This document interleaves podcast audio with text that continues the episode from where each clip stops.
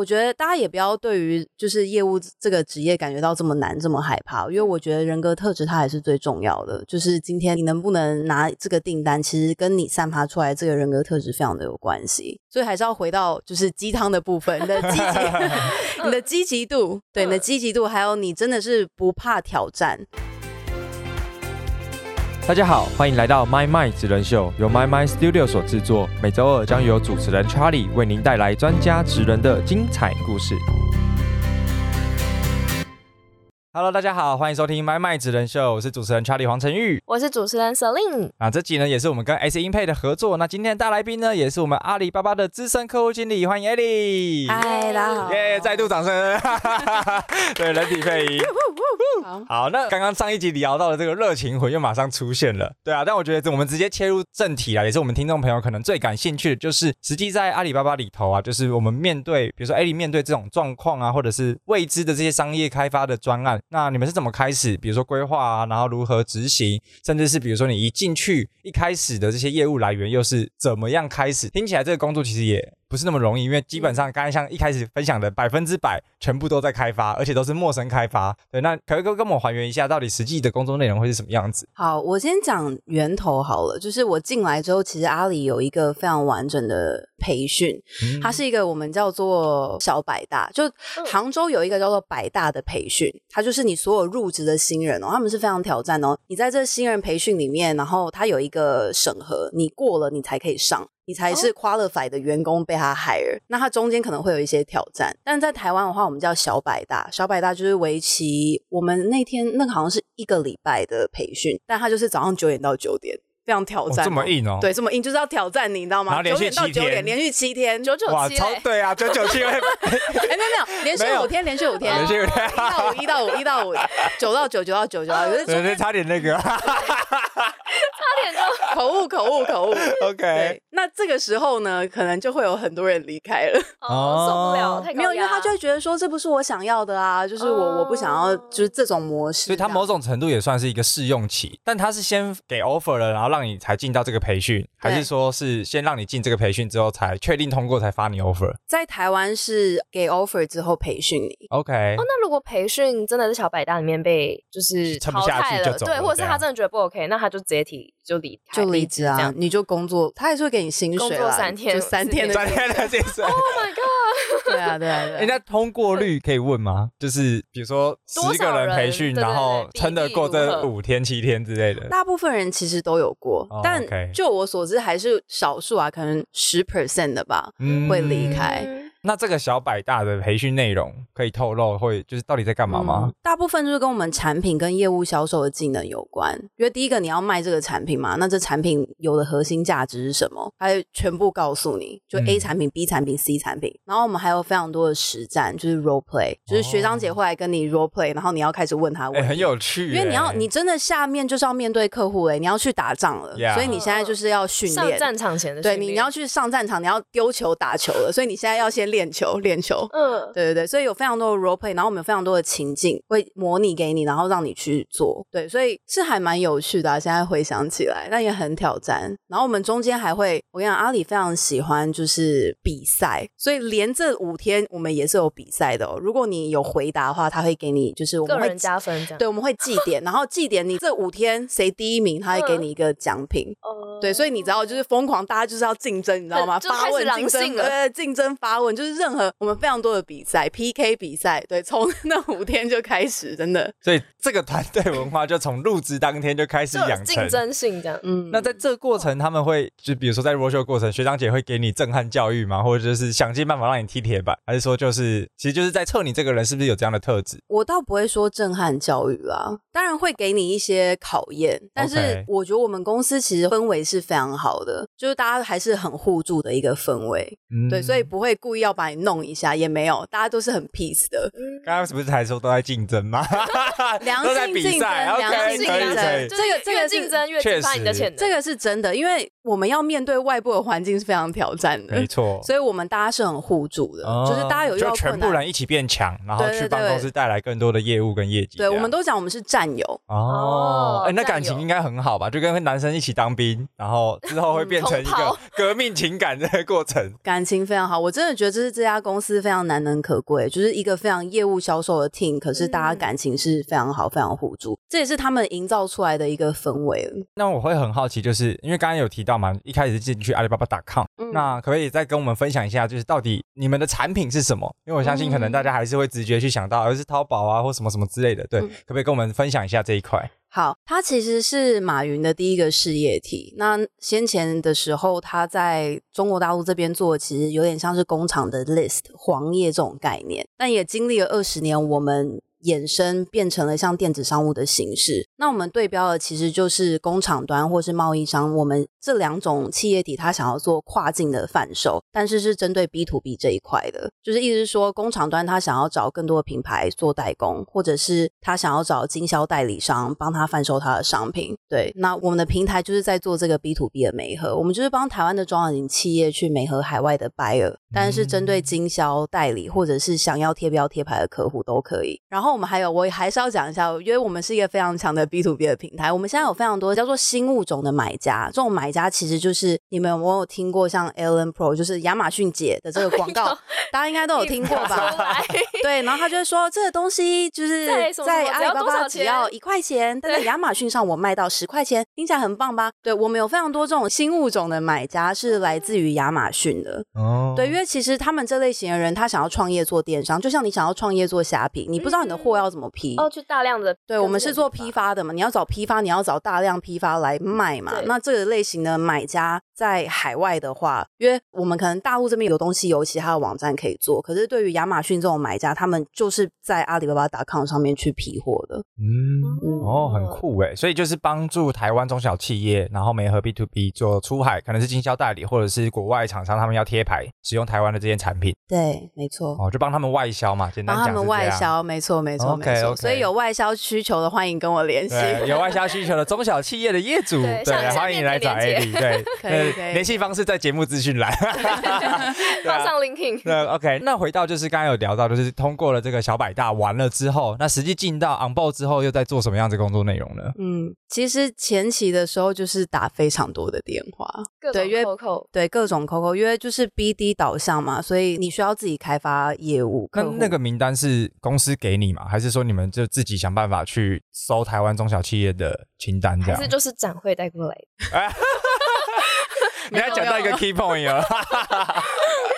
好，坦白讲，这三种方法都可以，都、哦、都可以，都可以，看你怎么达到都可以。对，看你怎么达到，就是反正你就是把 close 下来，把客户带进来就对了。把客户拿进来就对了。但是因为我们在台湾十三年了，所以我们有非常多的 database 啊，嗯、我们公司的 C R M 是很强的，所以就算你没有名单，你进来你要打电话，你不知道怎么打，都有一套的系统你可以照着做。嗯，而且打久了就会分类客户嘛，就像刚才前面有提到的，嗯、就会知道什么样的客人要用 A 方案跟他讲，什么样的客人要用 B 方案跟他讲。对对对 对, 对。所以一开始就是都在打电话，就是百分之百每天打电话。对，打几个小时？十二个小时？没有，就八小时、啊。八小时。对啊， okay. 那你开始打电话约到客户之后，就会进入拜访的阶段嘛。我们的销售流程就是这样：你 cold call， 然后你约客户上门，然后你开始去到他的公司跟他谈怎么帮他外销，帮他做的方案是什么，怎么样辅导他，然后你 close 结束他。假设啦，这是第一次，我们很高兴你就签约，那这太棒了。嗯嗯，那假设正常来说啊，可能还会二访或是三访持续的，然后可能我们还有叫做 double call 的，我们 D C 我带主管一起上门、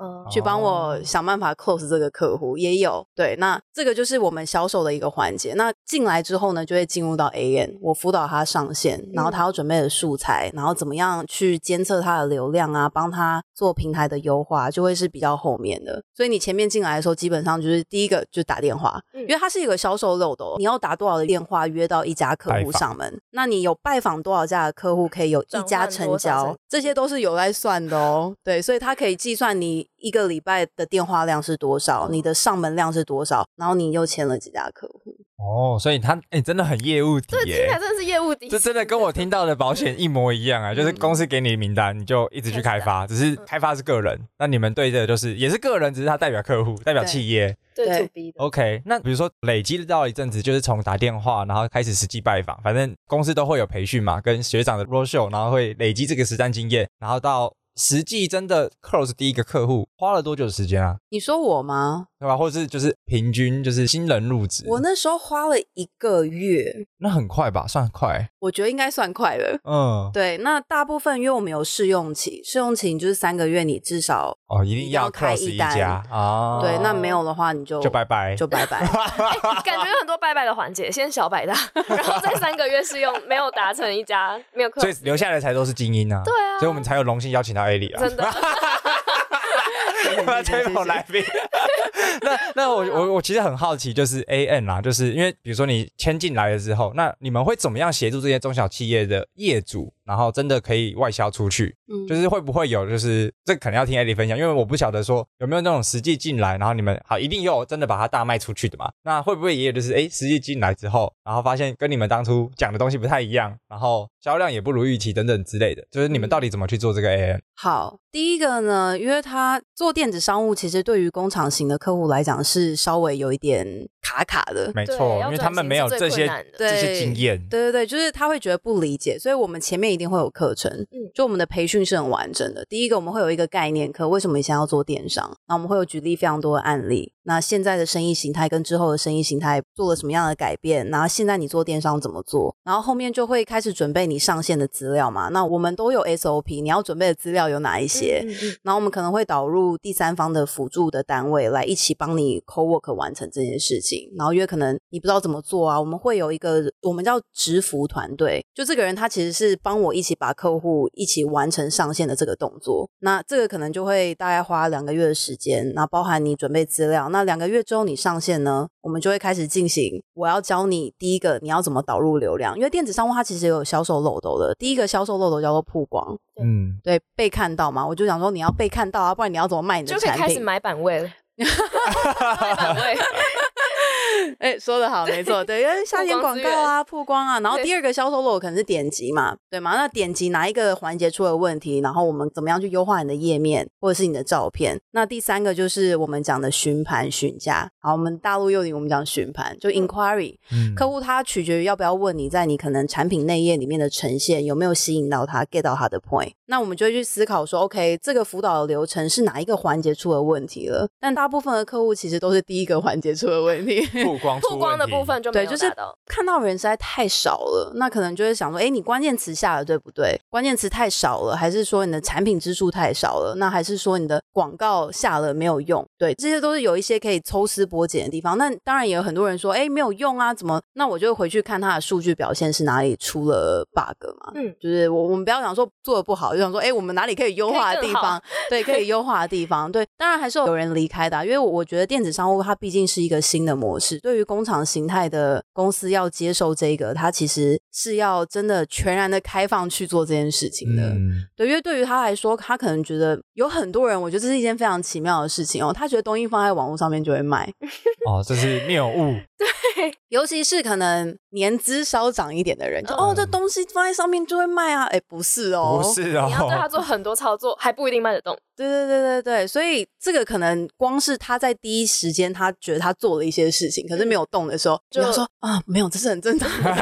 你要给他拍拍，先打预防针，给他拍拍安慰一下说，哦，不会不会，你现在做得很棒哦，只是我们现在要在做什么事情，嗯，对，因为所以你辅导客户的时候，你其实也是不断的在建立客户的心智，嗯，对，也是要给他信心啦，因为网络这个毕竟我觉得现在资讯非常的爆炸，没错，对，因为大家现在停留在网络的时间越来越短，你要怎么在这个可能抓眼球，对，抓眼球，然后我还记得我在有一篇文章写说，这个人要买你的商品他要来回看了七次他才会下单，对，就是我是有看过这个文章的，所以你广告一直打，你可能被他点了七下，你花了七次的钱他也给你买单才转换进来，对，所以他真的是需要不断的尝试，然后因为我们又有跟文案的要求，他点你的东西进来之后他有没有买单，对于工厂型的商家来说呢，他要做这个文案对他来说非常的挑战，欸，因为他们平常就是好好把我的产品做好就好啦对啊，你现在要我去做这个照片影片，其实对他们来说都是一个很大的挑战，那这个时候就是我们需要去辅导他们，给他们一些客户的案例啊，那怎么样的页面会是比较好的呈现，引导他们去做这件事情哦，所以这些东西都是客户自己去做，就是因为刚才我觉得要曝光素材啊，投放广告这些都超级重要，而且每一个环节都环环相扣，所以 A N 的角色你就是给建议变顾问的角色，但不会下去帮他们做这些事情。对，我就出一张嘴。哦，但是会有团队吗？就是在阿里会有一个辅助的团队，像你刚刚说的直服的这个团队去做，还是你们就是给建议，然后让客户自己做、呃、客户自己对自己下去？我们没办法帮客户做，哦，所以会跟他说，比如说我们要怎么去调整关键字，或是怎么拍影片，但还是客户要自己去完成。没错，因为客户对他的产品是熟悉度最了解 的, 了解的 对, 对，坦白讲你现在叫我去卖我现在眼前这个麦克风，我还不知道怎么卖它、欸、可是你做麦克风你就知道哦，这个麦克风它的音它的怎么样，卖点在哪，你会知道你的买家想要侧重的重点是什么，你知道怎么去包装它。那我只能跟他讲说哦，你会思考一下，我们可以 brainstorming 想一下，但还是要由他个人去做这个包装跟完成。那其实后续就是可能客户端自己要就是他要自己要做的事情还是蛮多的，但是就是相较于你就是身为一个 A M 的角色，更像是顾问，就是去提供他服务跟告诉他怎么做，但他实际的执行面还是客户自己去做的、嗯、对，客户需要自己执行。那这样你们在筛选就是这些厂商不是就一定要有一个标准吗？因为通常工厂它不会有小编啊，它不会有行销team去做这件事情啊，而且这件事情超级痛苦的吧、啊、如果对他们要转型，像刚刚说那些年纪稍长的比较资深的长辈，就是有没有什么案例是他本身真的是很传统那种贸易商或者是工厂，然后你告诉他这样做他知道怎么做，但他没有这个能力，那你通常这样就是会怎么去？这真的是大部分中小企业碰到的困难。对对对，好奇会怎么做。因为坦白讲我们也没有一个关于电子商务的人才，从以前到现在我们都没有什么电子商务的科系，然后你要招聘这类的人员、哦、这类的人是谁？没有这个人 OK 好，可能你就从虾皮这边挖一个人过来我很懂电子商务但坦白讲我都会跟他们讲说就是我们有一个学生媒合的方案啦，就是如果企业它真的是很缺人才的话，我们其实有跟教育部这边配合，大专院校的学生他们现在可能是国贸系的或者是行销系的，他们可以媒合到到公司去做实习、哦、所以那这个人才就是我们的种子计划，他可以在企业成为一个企业注入的活水、哦、但如果我觉得天下没有办不到的事情，如果你刚刚讲很资深的老板想要做这件事情现在有非常多的工具可以达成，像 Canva、嗯、就是这种比较简、嗯、对，这种简单的图文工具它是可以做到一些美编的效果、嗯、什么套图片啊，我们都有一些工具可以让它完成，但能不能做到像就是小编这么厉害可能还是有点差距，可是至少你是可以把你的产品跟你的资讯呈现出来的。所以也会有就是刚刚提到这些工具一系列的课程或者是教育，就是帮助他们能够实际完成这件事情。嗯，没错，还有我个人的辅导啊，非常重要、哦哦、这个才是关键吧对对对，这个才是关键，我个人的辅导最有价值的地方，对对对，最有价值的地方很重要很重要。 OK， 所以那这样子是手上就是需要 A M 的客户就就会随着年资越久，然后开发了越多越来越多客户，然后就会一直就变成是要累积很多。那有这么多时间吗？会不会有一个比如说封顶，比如说一个人可能就是最多只能 manage 十个 account， 那你的 capacity 就满了，你就没有更多的时间去开发新的客户，还是说你们的那个流程又会是什么样子？这个其实就是我们工作非常挑战的地方，因为在你越来越资深之后，你客户越来越多，你就要把你的时间拆分的非常的细哦。嗯，因为你可能在客户拜访之后，你现在有一个空档三十分钟，你就要开始打电话去做业务开发，所以我觉得这个工作到后期最挑战的地方其实是时间。当然你讲的有没有上限，我觉得他每个人的 loading 确实是有一点上限的，大概可能会落在我觉得大概一百其实就已经很多了、嗯、一百很多、欸、很多一个人呢、欸，一个人一个人一百，同时负责一百间公司的行销顾问但因为我们在大陆那边有很强的销售，他是有到破一百的，对、嗯、然后因为那个人非常厉害，他赚了很多钱，他自己请了助理助理哦 OK 所以你们每开发一个客户，然后你们的就会有一个奖金的 bonus， 然后是持续性的、嗯、就只要这个客户还在就一直都有，是吗？可以这么说哦。所以你开发越多，你就可以变成诶，有点像是变成自己是一间小公司，或者是对对 对, 对, 对, 对, 对, 对, 对，所以他才说很像直销对，就是下面其实我们都会说、哦、这很像你自己经营一个企业，企业因为你去开了、yeah. 你去带了客户进来，然后你去 maintain 他，然后你去服务他，然后你们就成为一个关系体合作伙伴。但他可以整很多资源在，如果这个 sales 真的很强，他可以把行销公司的资源整进来，然后专服电商行销，然后去 support 他所有的 A M 客户、啊、其实也可以啊，如果那客户愿意买单的话，就是他的第三方，他就是今天没有小编哦，那我可以介绍你、就是、就人力外包的概念，对对对对，然后他们同时又可以接好几个东西，好几个这种 case。 其实我们公司是有第三方的这些小的合作伙伴可以使用的，所以我们也常把他们的资源资源引入进来，因为如果你是自己在挑选这些企业的时候，你可能就要相对小心一点，嗯、因为他他跟你是绑在一起的，他可能出了一个差错，就是你也倒大霉，是你介绍的这样子，有点像是卖你的人情。对对对对，嗯、所以我们对于这种人的挑选会比较谨慎一点。但阿里他其实也有固定配合的第三方的这些我们讲代操团队跟服务商、嗯、我们可以把这些资源引荐进来，专业的，嗯，真的要专业，而且真的要很小心，因为刚才讲到一个关键就是挑人这件事情。那 Ellie 可不可以跟我们分享就是人的部分你自己会怎么看或者是怎么挑？因为我觉得要能够感受到一个人是不是正直或者是能够信任跟合作的人，它是一件很不容易的事情。有踩过雷吗？还是说你就是挑得很顺？你说挑客户吗？还是或者是挑你们的服务商或者是代操团队？目前是没有踩雷啊，因为公司挑的都是例如说我们的客户，对，他绝对是有一个筛选机制的。第一个，你是真的有做过阿里的人，我们客户出去开的第三方服务商，他招来一个 team， 然后我们还有一个是自己阿里离职出去开的就负责吃阿里的客户对对对对，同事同事自己出去开创业创业内部创业内部创业对对对对对，他自己去开了这个服务、okay. 所以目前还没有碰到非常雷的哦哦，就是都是很直接，而且本来就都在合作，甚至是了解这个生态系。对，我们就是 partner 啦、嗯、就是我们是我们也是战友，我们两个怎么一起把这个客户运营起来，所以资讯也要很透明。对，还有对于我们公司的体系相对也一定是非常了解 的, 了解的 OK、嗯、那我觉得这一 part 的总结或者是最后啊，就是因为我觉得目前为止听起来其实我们对 B D 或者是 A M 就是在阿里的这个服务内容也大致都听清楚了。那对于否年轻人来说，他们想要 apply 这个职位的话，有没有什么一些建议可以分享分享给他们的呢？我觉得我们公司其实坦白讲，我觉得还是要回到就是我之前听你们前两集啊，对于其实完全没有工作经验的年轻人相对是非常挑战的。因为你去拜访客户的时候，对于他的事业体或者是他跟他聊他们的公司，如果你对于这种工厂形态的模式啊，或者是他们公司在干嘛，外貌是什么啊，如果聊不太起来的话，是有点难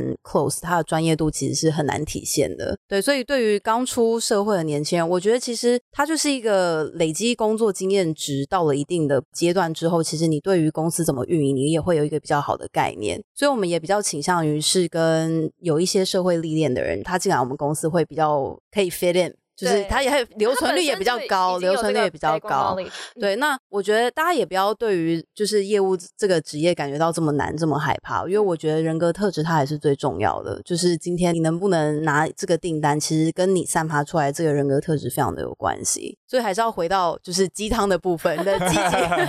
你的积极度，对，你的积极度，还有你真的是不怕挑战。嗯，对，因为其实像我们是一个很数字化的公司，我们每一季都有 quarter， 就是你的业绩要怎么扛，那我们都是会通筛的。所以你对于这种数字追数字追业绩，然后当主管询问你跟你 one on one 去询问你的客户盘点的时候，你是不是喜欢这件事情？那我觉得只要你心中有一个想要去的地方，例如说你很爱赚钱对，或者是你对于你的最大动机，对，或者是你面对人群你就是觉得啊，服务客户你有很大的成就感、嗯、那我觉得它其实都是一定在某一个阶段你可以办到的。所以我觉得还是就是你现在出社会，然后你对业务这个工作不排斥，你也很乐于挑战、嗯、那我相信它绝对不会是一个遥不可及的职位。嗯，我觉得要能够发掘到自己对于业务或者是对于人有兴趣，或者是跟人交流，它本身就是一件探索的过程，或者是我觉得它也不见得这么的容易。因为大家其实对于尤其是新鲜人刚出入社会，其实对未来是非常迷茫 的, 迷茫的但我觉得刚才讲到一个重点，就是你真的想赚钱，业务真的就是有办法让你赚到比一般死薪水来得更多。所以包含的就是赚钱的这一个企图心，然后还有包含结合自己的人格特质，其实大家可以去盘点一下自己过去在学校的经验，或者是在职场累积的这些经验，是不是有机会也可以跨到A M 或者是 B D 这个职位啦。因为我觉得它有时候虽然遥不可及，但其实某种程度我们盘点下来，其实离我们也没有太远，而是你有没有找到一个那个很入门砖，对，或者是那个 pivot 的角度，就是可能一线之隔之类的。对，所以我觉得刚刚 Ellie 也给了非常好的建议。其实我会非常建议就是刚出社会的年轻人做业务的这个工作，因为假设今天你自己未来想要创业好了、嗯、其实就是非常需要业务技能的，真的。 对, 对所以你倒不如你在年轻的时候来磨练，先跌跌撞撞一下，对，你就先跌撞，你就知道、哦、怎么面对客户，怎么面对人群，你要卖你个人，你卖你的专案，卖你公司的方案，它其实都是需要经历一定的训练的。它是真的是你经过这种，我跟你讲这件事情对我非常的挑战，但我后来也觉得很 OK， 就是我会陌生拜访，就是走进那个公司说你好，我是阿里巴巴的业务，然后请问一下你们的公司有没有在做外销，就这样走进他公司你知道这件事情在我进那个心魔很大、欸、完全没有 扣扣 就走进去，对，因为你你在他门口的时候就会想说嗯、就是、他会怎么回你，对，要不要进去，然后可能会被骂，踌躇半天这样， 对， 對， 對， 對，可是这件事情如果你不是做业务的话，基本上你不会想要去面临这个挑战，去尝试，对对，因为你就是想要去开发嘛，然后你它就是一个开发路径的一种模式、嗯、我们也有业务是透过这个模式签到合约的哦，很厉害很厉害，对，所以如果你是在年轻的时候去做业务相关的工作的话，我觉得对你后来面对很多不管被别人的拒绝啊、嗯、受挫啊、挑战都是非常好的训练，挫折容忍度就很高，没错、嗯、就是没差下一家我觉得讲到这个我超级超级有共鸣的，因为我出来第一份工作就是干 sales， 只是我是干 to C 的 sales， 所以刚刚讲到那个也超级像，就是我也是有这样默开经验，只是我是直接在路上找人去卖他课程、嗯、因为我那时候做教育培训、嗯、然后确实我当初会进第一份工作干 sales 就是因为我之后想创业、嗯、所以我知道这件事情很重要，一定对一定要先累积起来、嗯、因为那时候我学生时期就会去听很多创业演讲啊，或者是未来报对创业其实是有一些憧憬的，然后那时候就听前辈们分享、嗯、你想要创业两个技能非常重要，一个就是业务能力，再来就是财务能力，所以通常就是这两个背景出来的，然后会把公司经营得很好，然后我没有任何 finance 经验嘛，然后所以我那时候就觉得好，那不管怎么样我觉得 sales 这个技能或是业务这个技能我是一定要提早养成，然后真的在那个默开的过程当中你会心智上会成熟，成熟非常非常多，更坚强吗？而且你会站在路上，因为我那时候是做 to C 的默开，然后就想我想要去找那个人讲话，可是就那个脚是踏不出去，然后你就在那边僵个可能三四十分钟那他还在吗？就你要一直换下一个目标啊所以我不确定，就是比如说你们做 to B 其实也会一样，就是你可能会在门口踌躇很久、嗯、然后一直想办法说服自己才真的踏出那一步进去、嗯、说去开那个口。哎、欸，我其实也一直很好奇，像刚刚讲到比较软性的，然后我比较想问一个比较 hard skill， 就是你累积了这么多的谈判的经验，然后有没有什么就是你总结出来就是怎么样子的谈判技巧是觉得在里面就是可能成交率，或是你觉得这样子谈判是一个比较容易成功的过程？这个的话我觉得其实要你要挖出到底客户在意的点是什么、欸嗯嗯、那这个其实是透过不断的问让客户多说一点，对，让他你因为 你, 你知道这件事情很好笑，就是业务就拿我的产品说我跟你讲这东西有多好、嗯、你根本不知道他到底要什么东西，对，所以前面通常会有比较多我会问他说哎、欸，你们生意模你现在想要找的客户是什么啊，然后你觉得你面临到的挑战，说你觉得我可以帮你什么，这个其实是我很常问的问题、嗯、那如果他愿意讲的话我就可以从他回答的问题里面下去着手说哦我有什么东西可以帮到你，那当然就会增加他的信心嘛，对，那有时候他可能会有一点不想回答，觉得你要卖他东西的时候，对对对，我会给他两个选项，你觉得你的问题是出在人力吗，还是这在金钱呢、嗯、然后这个我就从他的问题里面再去下可能哪一个方向是他觉得，因为有时候他不想回答的时候你要给他选项，对，让他缩小那个范围，让他更，对，不然他很发散，然后说哦我问题就是就是啊不要不要不要不要，把他收敛成两个选项，对，收敛成两个选项是 A 还是 B， 然后他选一个之后你就说哦那 A 的部分怎么样怎么样，我们再拆解下去、哦、所以我觉得初期的话其实你不要一直在讲你的产品多好多好、嗯嗯、因为对他来说就是你根本不知道他要什么，你就一直在卖他这个产品，所以聆听我觉得是非常非常重要。然后第二个还有他算 hard skill 吗，我觉得是坚定、欸、就是你要真的很坚定的告诉他说我可以帮助到你，然后我可以服务到你，对，然后你自己要有够有自信，对，这个其实说真的很小，可是在你讲话的时候你会感觉得到，你就说哎、欸，这个东西啊、还不错，然后这个可以帮助到你自己都没有相信你自己帮助到你瘦身，然后还有说你这个可以帮助到我瘦身吗就是 有, 有没有底气啦，对，你要有底气，就是因为我们也有上业务能力的这个课程，然后有一个导师他讲的这个，你们如果有人有上业务课可能会听过，他叫做大宣告，就是宣告说我提供给你什么工具一定可以帮助到你，然后我要做一个宣告就是一定可以帮助到你怎么样对，就是很肯定，对，要你要很肯定，嗯嗯嗯，对，所以我觉得第一个是聆听，第二个就是非常肯定的告诉客户说这个怎么帮助到你、嗯、然后可以帮助他解决他的什么问题、嗯、还是要回到客户的身上，对啊，因为我觉得业务开发第一步都是确认需求、嗯、所以刚刚聆听其实背后就在做提问式销售或者是顾问式销售，去了解客户真的要的是什么、嗯、就他的需求是哪里，而不是噼里啪啦一直讲、嗯、那就变成是销售型业务，你就只会讲，然后通常有时候会被硬压着签单的，但后来的结果可能都不会太好，就我觉得它那是一种不同业务风格也没有对错，只是 Ali 就是比较属于这种确认好需求、嗯、因为后面进到 A N 你是陪着他一起做这件事情，所以你不会卖他假东西，而是你要协助他真的把生意做起来、嗯、所以我觉得这个过程跟那个态度还有那个坚定的感受是很重要的，然后也基于这样子才可以让客户信任你买单，然后对来买单对吧、啊？所以信任非常的重要，真的真的，因为你从见到他的第一面，你所有的举止都在堆叠信任，嗯，就所有成交环节最后就像刚刚前面有提到，他就是在买单你这个人，嗯，因为明明业务这么多个，为什么要跟你买？对，为什么跟你买？嗯、所以我觉得、哦、我自己也会看这样，就是第一个是客户为什么要买，他到底实际的需求是什么，然后他为什么跟你买，然后再来第三个就会是他为什么持续不断的跟你买，因为当然 for 阿里 B to B 就是本来就是一个 long term 的计划，但是很多时候我们不是在做一次性的生意，而是我们要做长远关系，所以这三个节点就是也可以听说给听众朋友啦，这是我以前学的方式，对，可以让大家有一些思考，就是它很本质，就是反正你每一个阶段你就问这三个问题，那或许你就可以找到一些新的想法跟新的切点，对啊，所以我觉得今天这集真的非常的高兴，可以透过 Ali 然后跟我们分享很多在业务开发 B D 还有 A M 的一些技能，不管是心法面或者是技巧层面，我觉得都非常非常的受用，所以呢这集也非常的高兴，我觉得这集身为想要成为 B D Sales 的人真的可以多听几遍，我觉得里面有很多非常多的干货，所以那个感谢你今天的收听，那下一集呢我们会再聊聊在阿里的文化以及整个电商产业的一些未来的前景，那我们今天这集就告辞告一段落，我们下期节目见，大家拜拜拜拜。如果你喜欢今天的节目内容，欢迎按下订阅及追踪，并上 Apple Podcast 留下五星评价，如果你有任何问题或是反馈，也可以直接私讯我的 I G 让我知道哟，我们下集节目见，拜拜。